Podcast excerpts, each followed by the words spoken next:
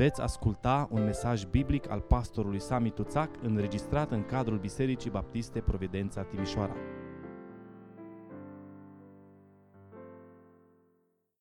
Vă invit să deschidem Sfânta Scriptură într-unul dintre cele mai frumoase pasaje din toată Scriptura. Întâia epistola Apostolului Pavel către Corinteni, capitolul 13, cu siguranță aveți imaginea acestui capitol în minte cu toții. Am convingerea că mulți de aici îl știți pe de rost chiar. Voi citi doar versetul 13, pagina 1123, 1 Corinteni, capitolul 13, cu versetul 13.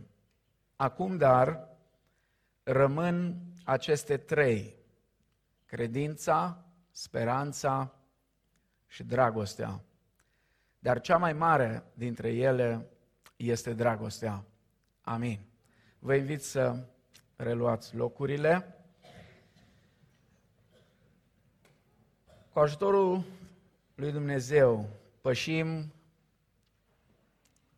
în a patra toamnă plină împreună la Biserica Providența. De data aceasta Ministerul Învățământului ne-a ajutat să venim mai repede toți acasă și să începem, uh, într-un fel, slujirea de toamnă mai repede, ca de obicei, cu cel puțin două săptămâni și poate nu e nimic rău în asta. Peste puțin timp, peste câteva luni doar, um, vom sărbători patru ani de când uh, suntem împreună ca biserică.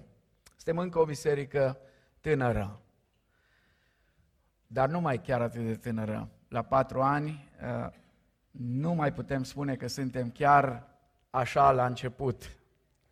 Au fost ani de formare și n-aș spune că formarea s-a încheiat, pentru că ea se încheie doar atunci când se încheie toate lucrurile și Domnul ne cheamă acasă sau Domnul vine. Suntem în continuare în perioade de formare. Iar formarea noastră are de-a face cu asemănarea cu Hristos. Are de-a face cu transformarea noastră zilnică ca să arătăm tot mai mult ca și Domnul Isus. De asemenea, nu e vorba doar despre formarea noastră individuală, ci în dimineața asta mai mult o să vorbim despre formarea noastră ca și trupa lui Hristos. Am încercat în anii aceștia să punem bazele, să ne clarificăm principiile, valorile, scopul existenței noastre, viziunea, obiective. Am accentuat foarte mult zidirea personală și zidirea noastră ca și trup. Am pus și vom pune în continuare accent pe edificare, pe vestirea cuvântului, pe împărtășirea cuvântului, pentru că cuvântul este cel care ne crește până la urmă. Cuvântul și Duhul lucrează la creșterea noastră, la transformarea noastră. Am accentuat părtășia și vrem să accentuăm în continuare părtășia, rugăciunea, închinarea prin cântare. Cântarea este despre Dumnezeu și este uh, un moment fantastic în care împreună venim și îl proclamăm pe Domnul și cântăm împreună învățătura care o avem lăsată de Dumnezeu în cuvântul Lui. Toate lucrurile acestea nu au alt scop decât să ducă spre maturitatea și desăvârșirea noastră în Hristos. În epistola pe care o scrie Colosenilor, în capitolul 1, Apostolul Pavel uh, spune uh, așa de la versetul 26 și Eh, vă rog să fiți atenți mai ales la versetul 28. Vreau să zic taina ținută ascunsă din veșnicii și în toate viacurile, dar descoperit acum sfinților lui, cărora Dumnezeu a voit să le facă cunoscut care este bogăția slavei tainei acestea între neamuri și anume Hristos în voi, nădejdea slavei.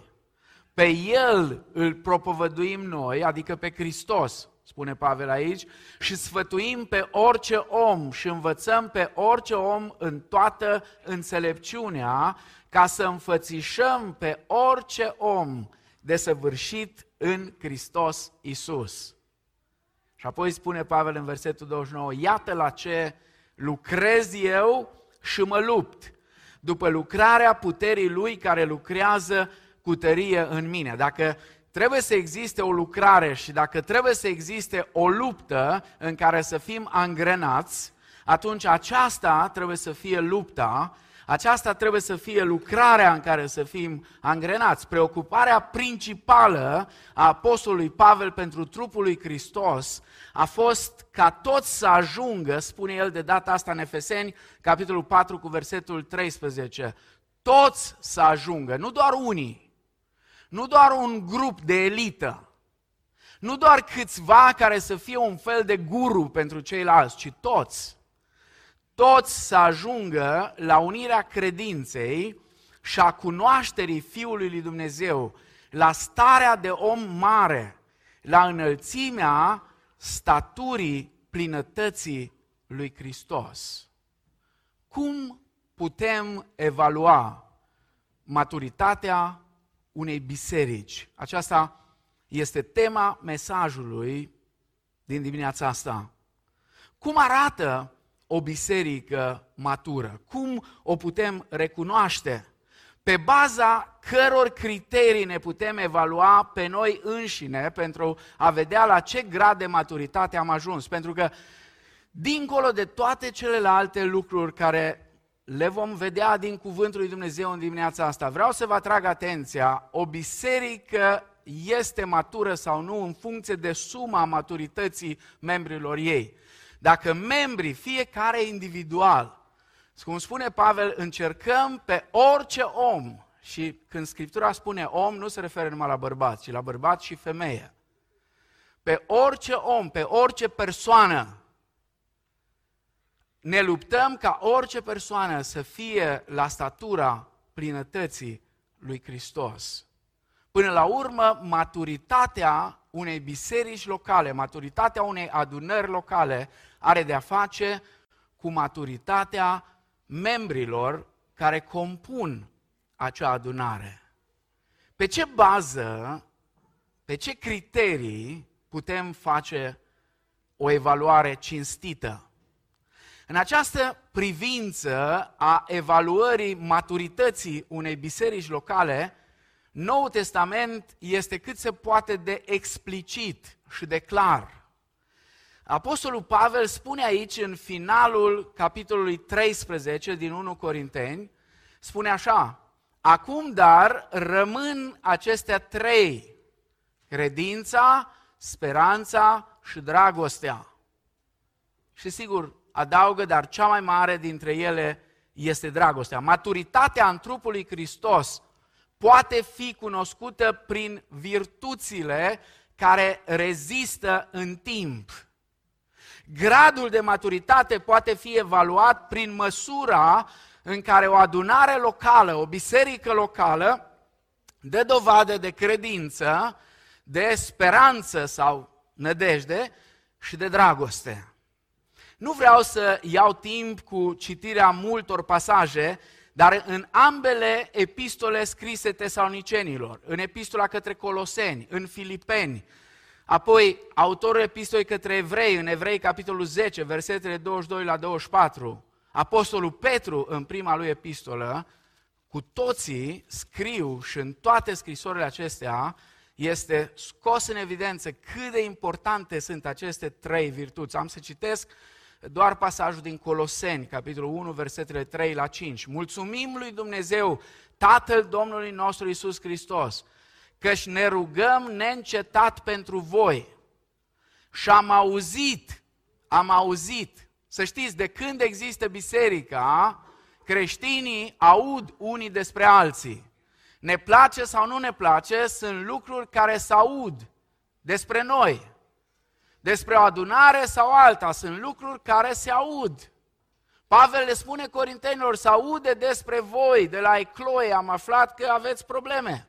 Tesalonicenilor, în schimb, le spune, vestea despre dragostea voastră, credința voastră și speranța voastră a răsunat în toată haia și folosește o expresie, a fost ca un sunet de clopot care s-a auzit peste tot. Și colosenilor le spune același lucru. Am auzit, spune Pavel. Asta înseamnă că erau frați care au trecut pe acolo și apoi vorbeau despre asta. Am auzit despre credința voastră în Hristos Isus și despre dragostea pe care o aveți față de toți sfinții. Din pricina speranței care vă așteaptă în ceruri și despre care ați auzit mai înainte în cuvântul adevărului Evangheliei.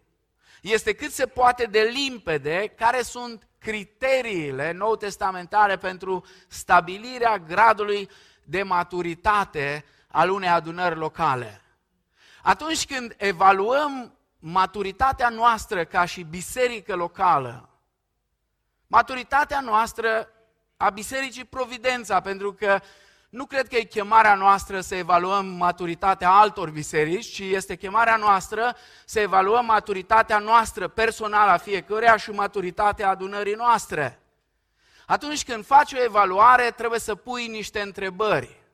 Iar întrebările cheie care trebuie puse sunt acestea. Există oare dragoste față de alți membri ai trupului lui Hristos? Asta e prima întrebare.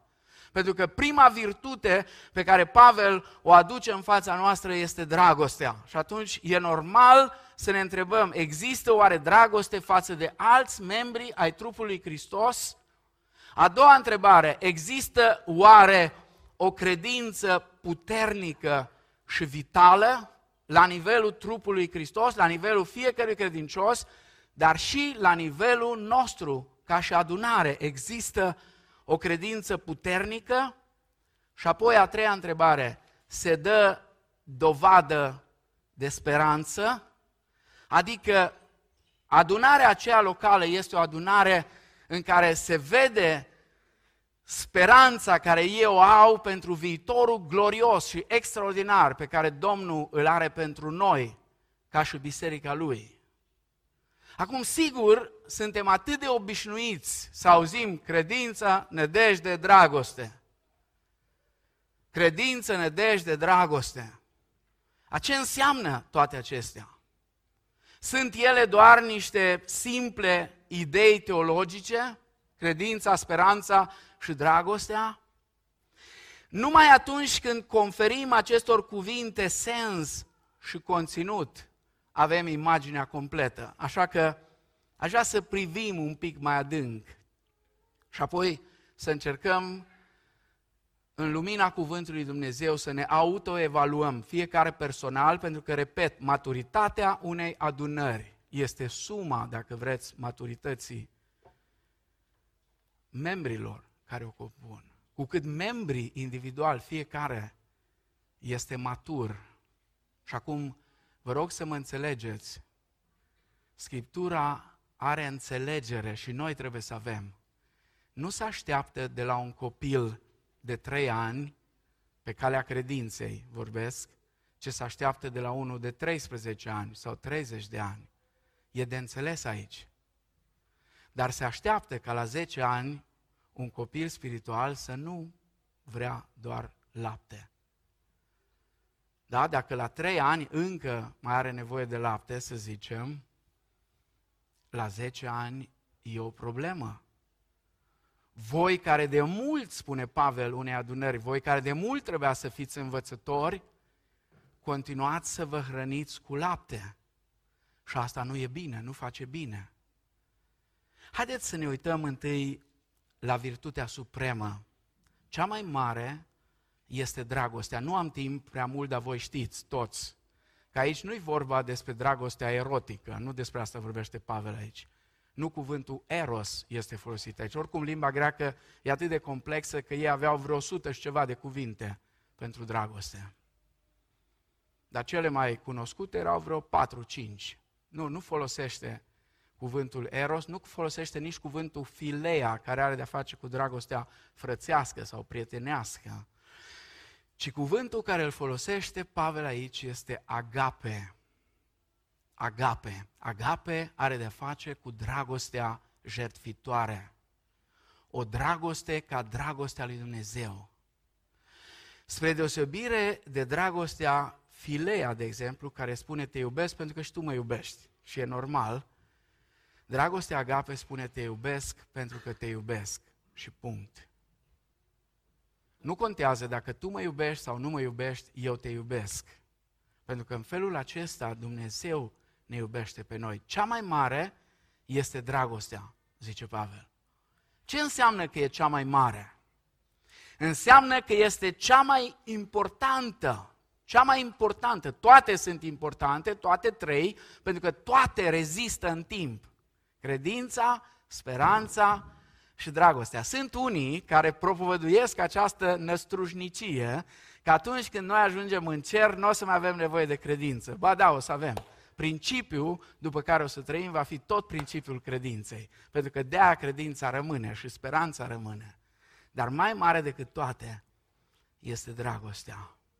Apostolul Pavel subliniază cu consecvență adevărul acesta în toate epistolele lui. Oare de ce? De ce insistă atât de mult Pavel?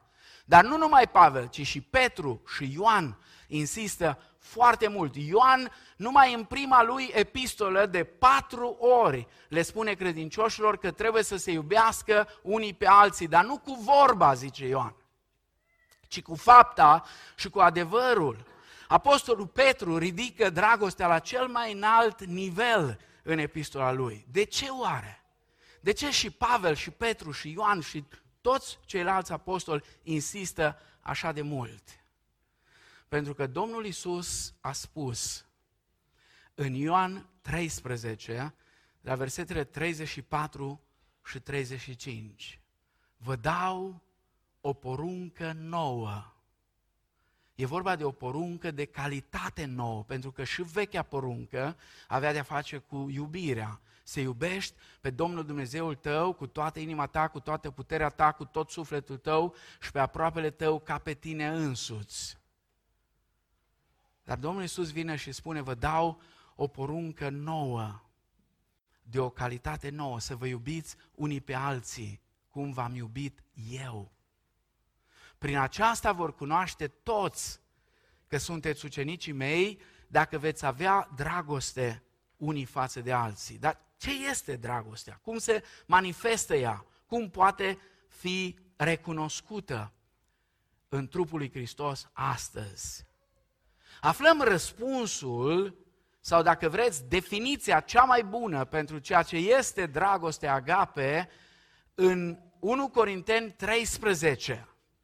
Și vă rog să rețineți, Apostolul Pavel îi spune unei biserici lipsite de maturitate. Biserica din Corint era o biserică lipsită de maturitate, avea nenumărate probleme cu care se confruntau membrii ei. Îi spune că are nevoie de dragoste și îi spune ce anume este dragostea care trebuie să se manifeste în trupul lui Hristos. Acum, am o rugăminte la voi. Noi, predicatorii, uneori forțăm textele. Le forțăm. Am făcut și eu asta.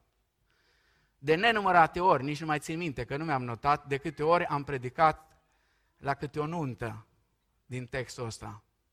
Și probabil că unii dintre voi vă amintiți predica de la nunta voastră, poate că a fost chiar de aici, din 1 Corinteni 13. Da, așa, mă rog, folosind câteva principii de acolo, am putea să spunem ceva. Dar am rugămintea să încercați pentru un timp să uitați predicile de la nunta voastră inspirate de aici. Pentru că nu despre asta e vorba. Noi trebuie să vedem descrierea pe care o face Apostolul Pavel, dragostea agape, în lumina întregii epistole către Corinteni. Trebuie să analizăm cuvintele din 1 Corinteni 13 în raport cu trupul lui Hristos, nu doar cu credincioși luați individual. Corintenii să știți, nu erau chiar o biserică de lepădat. Biserica din Corint nu era o biserică de lepădat. Întotdeauna m-a uimit faptul că modul în care Pavel se adresează bisericii din Corint este unic. Nici una dintre biserici nu se adresează în felul ăsta. Spune Pavel Apostol împreună cu echipa care era cu el către biserica lui Dumnezeu care este în Corint. În prima și în a doua epistolă îi numește Biserica lui Dumnezeu. Biserica din Corint era o biserică care nu ducea lipsă de niciun dar. Era o biserică foarte dăruită. 1 Corinteni 1 cu 7. Dar de asemenea era o biserică lipsită de maturitate. Pavel îi numește prunci în Hristos, în capitolul 3 cu 1, iar în capitolul 3 cu 3 îi numește lumești și carnali. Lumești și carnali. O biserică care nu ducea lipsă de niciun dar. Avea toate darurile, toate posibile, toate care se știau. Nu știu de ce spune Pavel, nu duceți lipsă de niciun dar. Dragii mei, manifestarea darurilor spirituale într-o biserică este foarte importantă. Însă nu este sinonimă cu spiritualitatea și cu maturitatea. Aceasta este afirmația principală. Aceasta este teza principală pe care Apostolul Pavel o susține în capitolul 13 din 1 Corinteni oricât de importante ar fi darurile, oricât de benefice ar fi ele pentru zidirea trupului Hristos, mulțimea darurilor sau manifestarea darurilor spirituale în cadrul bisericii nu este neapărat sinonim cu maturitatea sau cu spiritualitatea. Fără îndoială, la Corint erau mai mulți care vorbeau în limbi decât în orice altă biserică din Noul Testament. Nimeni nu vorbea în limbi în vremea aceea cum vorbeau cei de la Corint. Dar le lipsea dragostea. Iar Pavel le spune în începutul capitolului 13, chiar dacă aș vorbi în limbi omenești și îngerești și n-aș avea dragoste, nu sunt decât o aramă sunătoare sau un chimval zângănitor. La Corint se manifesta darul profeției și al înțelepciunii și al cunoașterei și ai credinței. Dar nu aveau dragoste. Nu aveau dragoste. Și Pavel le spune în 1 Corinteni 13 cu 2, pentru că nu aveți dragoste sau nu am dragoste, chiar dacă aș avea darul prorociei și aș cunoaște toate tainele și toate știința și aș avea credință atât de mare încât să mut și munții și n-aș avea dragoste, nu sunt nimic. La Corint aveau darul dărniciei. Ba mai mult, unii dintre ei erau gata să moară ca și martiri. Dar Pavel spune că fără dragoste, o asemenea purtare de dorit de altfel. E de dorit să fim darnici. E de dorit să fim gata să ne dăm viața ca și martiri pentru Hristos, dacă ni se cere. Dar nu este suficient, pentru că fără dragoste, asta nu folosește la nimic. Și chiar dacă mi-aș da trupul să fie ars și n-aș avea dragoste, nu-mi folosește la nimic. În contrast cu darurile spirituale, Pavel prezintă dragostea așa cum trebuie să fie recunoscută ea în cadrul trupului lui Hristos. Și Pavel începe să o descrie. Mai întâi el spune dragostea este răbdătoare. El chiar folosește o expresie îndelung răbdătoare. Dragostea este exact opusul a ceea ce erau corintenii. Ei nu aveau răbdare unii cu alții. Nu puteau să se îngăde unii pe alții, erau atât de individualiști, încât atunci când veneau la cina Domnului, de obicei în vremea aceea cina Domnului era servită în cadrul unei agape frățești, pe care biserica în timp a eliminat-o, tocmai din cauze ca și ceea ce s-a întâmplat la Corint. Ce făceau? Veneau la cina Domnului și acolo se presupunea că la agapa asta fiecare aduce ce are, se pune totul împreună și se împarte la toți. Mergeau până acolo în care, încât fiecare își deschidea sandvișul lui și el știa ce a pus acolo, nu mănânc eu sandwich de la ăla, că ăla-i sărăntoc. Eu mănânc de la mine. Culmea este că aduceau și vin. Și unii probabil că nu aveau. De aia care aveau mai mult, nu dădeau la cei care n-aveau. Și se îmbătau. Se îmbătau, știți unde? La masa Domnului. Atât de tare se îmbătau încât Pavel spune să vă laud. Păi n-am cum să vă laud, că voi ajungeți să luați cina Domnului fără să înțelegeți semnificația, pentru că mintea va pleca la plimbare. Dragostea este răbdătoare. Și Pavel le spune, așteptați-vă unii pe alții. Uneori nu avem răbdare să ne așteptăm unii pe alții. Știți cum suntem cei mai mulți dintre noi de multe ori? În, ați văzut vreodată cum merg musulmanii 5 metri în fața nevestelor lor și copiii mai în spate? Cam așa suntem și noi adesea. O luăm așa în față și cine vine, vine, cine nu, nu. Na, asta este. Știți că odată l-a trimis pe ăla ce bătea toba să spună în sat că se împarte pământ. Dar el a uitat ce a spus primarul și o bătut și o zis să aduce la cunoștința publică că domn primar a zis că toată lumea să vină la primărie că se dă pământ. Cine are, are, cine n-are, n-are. Na, ce să... Cam, cam ăsta e stilul în care uneori gândim. Cam asta era la Corint erau nerăbdători unii cu alții și între ei erau neînțelegeri și dezbinări. Apoi, în al doilea rând, spune Pavel, dragostea este plină de bunătate și nu este invidioasă.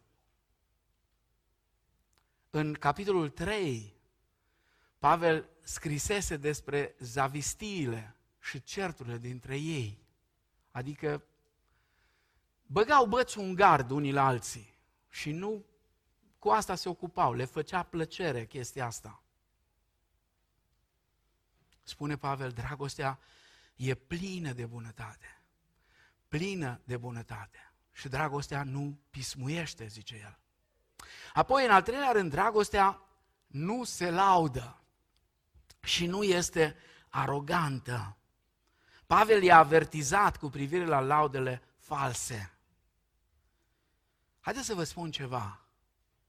Unul dintre cele mai jenante lucruri într-o familie, într-o familie, este să fii tu arogant în fața soției tale, să arăți la soția ta cât ești tu de grozav.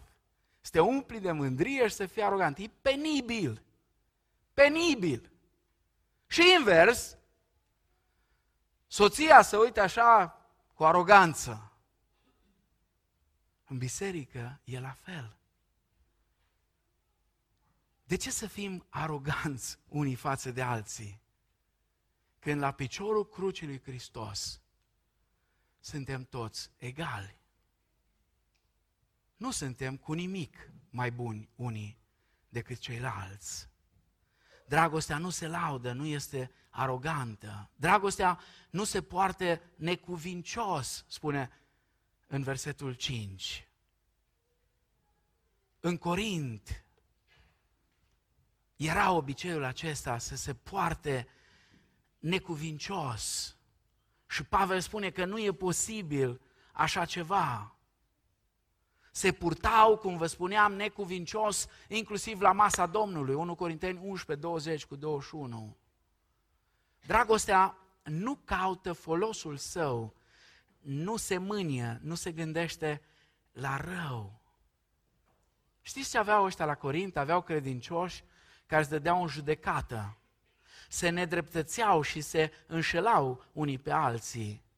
Erau nesimțitori față de membrii mai slabi din biserică.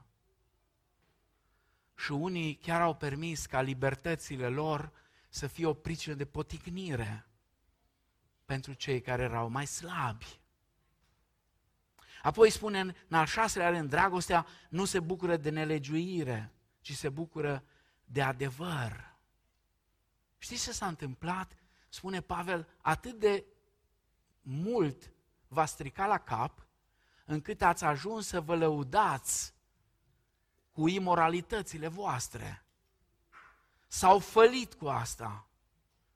Acum Pavel, după ce definește dragostea și prezintă prin contrast, contrast componentele ei care le lipseau corintenilor, Pavel face câteva afirmații pozitive cu privire la dragoste.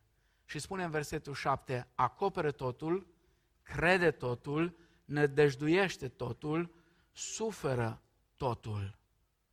Ce înseamnă acoperă totul? Adică suportă totul și rezistă la presiune. Crede totul, este gata întotdeauna să creadă ceea ce este bine, nu ceea ce este rău. Ai auzit ce s-a întâmplat? Ai auzit? Știți pe cineva care vine să spună că s-a întâmplat ceva bine în familia cu tare sau cu tare sau cu tare? Știți asta?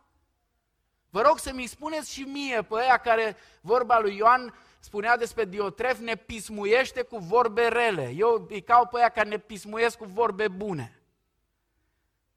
Și spuneți-mi, unii sunteți ca și mine, de zeci de ani la credință. Ați auzit vreodată, v-a sunat vreodată cineva dintr-o biserică sau alta, sau în biserica care ați fost, sau mă rog, chiar de aici de la Providența, să vină să spună, măi, ai auzit ce lucru extraordinar, ce frumos s-a întâmplat în familia lui Cutare, ai auzit că fata lui a intrat la facultate, a fost o, un examen greu, hai să ne bucurăm, ai auzit așa ceva?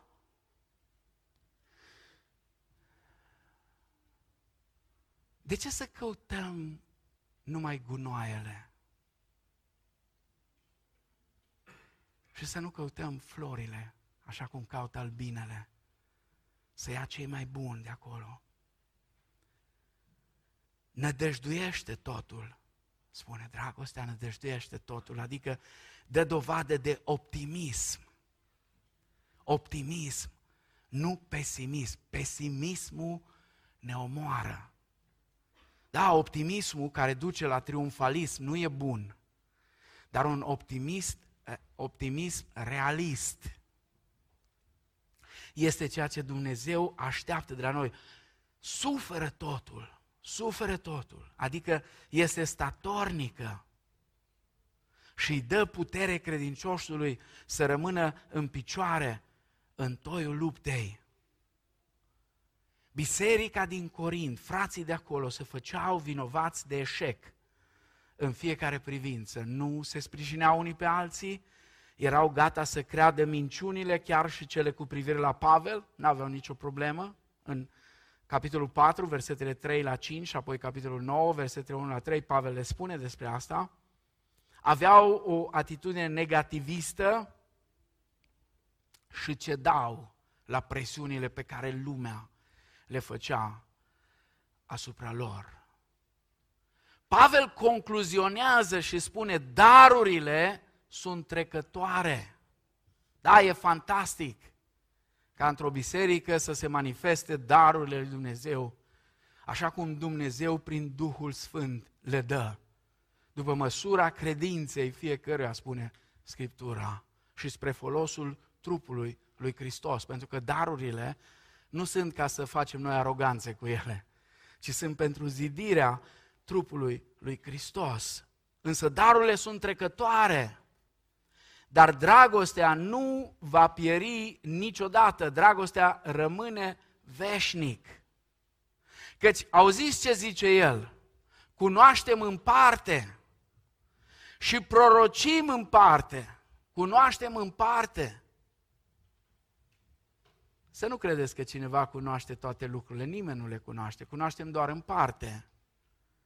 Dar când va veni ce este desăvârșit, acest în parte, se va sfârși. Când eram copil, vorbeam ca un copil, simțeam ca un copil, gândeam ca un copil. Când m-am făcut om mare, am lepădat ce era copilăresc. Pavel le atrage atenția corintenilor că cei mai mulți dintre ei erau încă prunci sau nou născuți. Aceasta este marea tragedie a bisericilor contemporane. Biserici pline de bebeluși spirituali. E bine să fie plin de bebeluși fizic vorbind, dar aici Pavel vorbește despre bebeluși spiritual și copii spirituali. Biserici care trăiesc veșnic într-o stare de copilărie și neclaritate în viața spirituală. Pavel le-a spus, umblați după o cale nespus mai bună. Iar calea aceasta nespus mai bună este dragostea. Înainte de a spune umblați după darurile cele mai bune, este umblați după o cale nespus mai bună. Acum, haideți să ne uităm și la celelalte două virtuți. Credința și speranța. Credința și speranța sunt următoarele virtuți prezentate ca standarde pentru evaluarea maturității a unei biserici locale, așa cum găsim în Noul Testament. Sigur, nu avem un pasaj central care să descrie aceste virtuți, ca și cel din 1 Corinteni 13. Există însă o serie de expresii descriptive care descriu credința și speranța. Și mereu și mereu ele sunt împreună. În 1 Tesaloniceni, um, capitolul 1 uh, cu versetul 13, Pavel vorbește despre lucrarea credinței.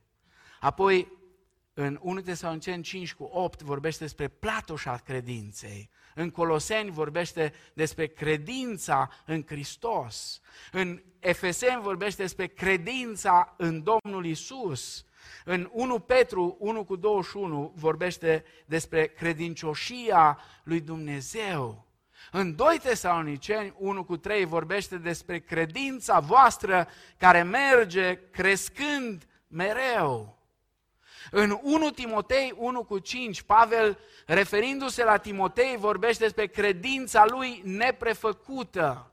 Iar în Evrei 10 cu 22, autorul epistolei către Evrei vorbește despre credința în Domnul Isus și dragostea față de toți sfinții și despre deplina asigurare a credinței. La fel, Scriptura vorbește și despre nădejde sau despre speranță. Așa că Pavel vorbește atât în Tesaloniceni, cât și în Coloseni, cât și în Efeseni, vorbește despre tăria speranței, vorbește despre speranța mântuirii, vorbește despre speranța care vă așteaptă în ceruri, apoi de să pricepeți care este speranța chemării lui, Efeseni 1 cu 18, vorbește despre speranța în Dumnezeu, Apostolul Petru, la 1 Petru, capitolul 1 cu versetul 21, iar Evrei 10 cu 23 spune să ținem fără șovăire la mărturisirea nădejdii sau a speranței noastre. În 1 Timotei 1 cu 1, Domnul Iisus Hristos este numit speranța noastră. Apoi continuă și spune Pavel tot în 1 Timotei, capitolul 4, ne-am pus speranța în Domnul cel viu. Iar în Tit 1 cu 2 vorbește despre speranța vieții veșnice. Iar Tit 2 cu 12 spune așteptând fericita noastră speranță. Apostolul Petru, la rândul lui, spune și el, puneți-vă toată nădejdea sau toată speranța în harul care va fi adus la arătarea lui Hristos. 1 Petru 1 cu 13.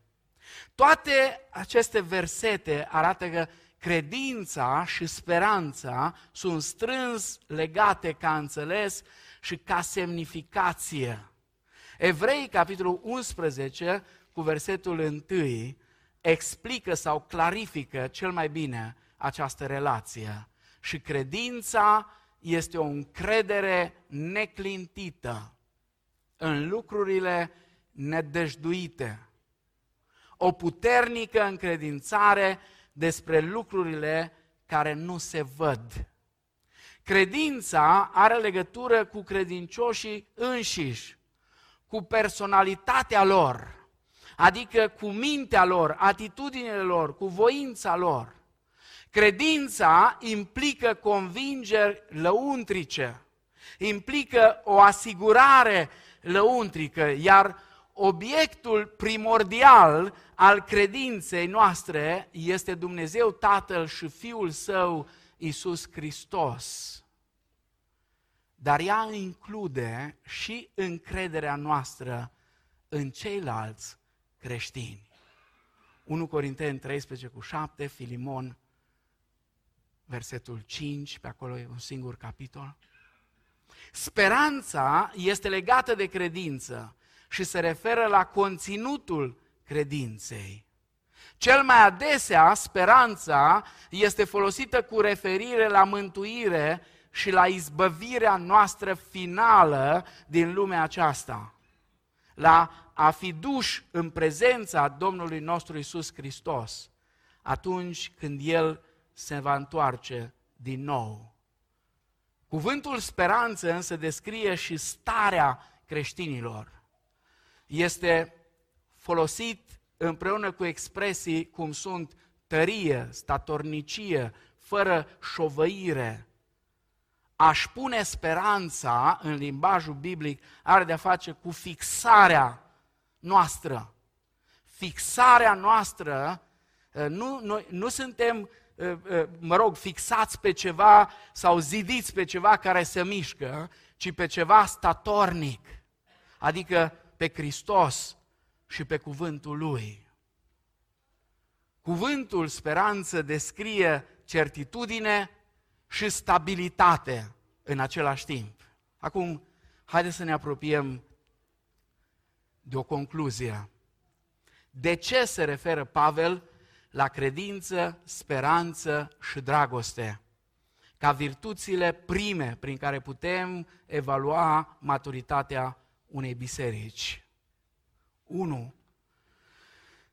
În legătură cu dragostea, pentru că dragostea se manifestă în relațiile dintre membrii și în relațiile cu toți oamenii, relații după modelul lui Hristos. Pentru că dragostea este cea care creează o atitudine de solidaritate și de asemenea creează unitate de gândire. Iar o adunare locală are întotdeauna nevoie de acestea două, unitate de gândire și solidaritate. Doi, credința se manifestă prin încrederea pe care trupul lui Hristos o are în capul său adică în Domnul Isus Hristos. Este acea convingere și siguranță că Dumnezeu există, că El răspunde la rugăciuni. Dacă n-am avea credința aceasta, ce rost ar avea să venim să înălțăm rugăciuni către Domnul? Credința este cea care ne întărește, care ne dă curaj să ne rugăm care ne ajută să înțelegem că El este sursa divină a existenței noastre. Și în al treilea rând, speranța, puterea speranței sau a nădejdii se manifestă prin stabilitate, statornicie și siguranță. Și în mod deosebit printr-o privire dincolo de ceea ce se poate vedea aici, dincolo de prezent. De aceea e atât de frumos că întotdeauna când suntem la cina Domnului, în așa fel este concepută cina Domnului. Și în așa fel au fost prezentate cuvintele Scripturii sau cuvintele rostite de Domnul Isus și mai apoi de Apostolul Pavel cu privire la cina Domnului, încât întotdeauna când participăm la masa Domnului, noi suntem duși cu privirile în trecut, în viitor și în prezent. În trecut, la ce a făcut Hristos, în viitor, la ce urmează să întâmple și în prezent, desigur, la relația frumoasă pe care noi avem unii cu alții și cu Domnul.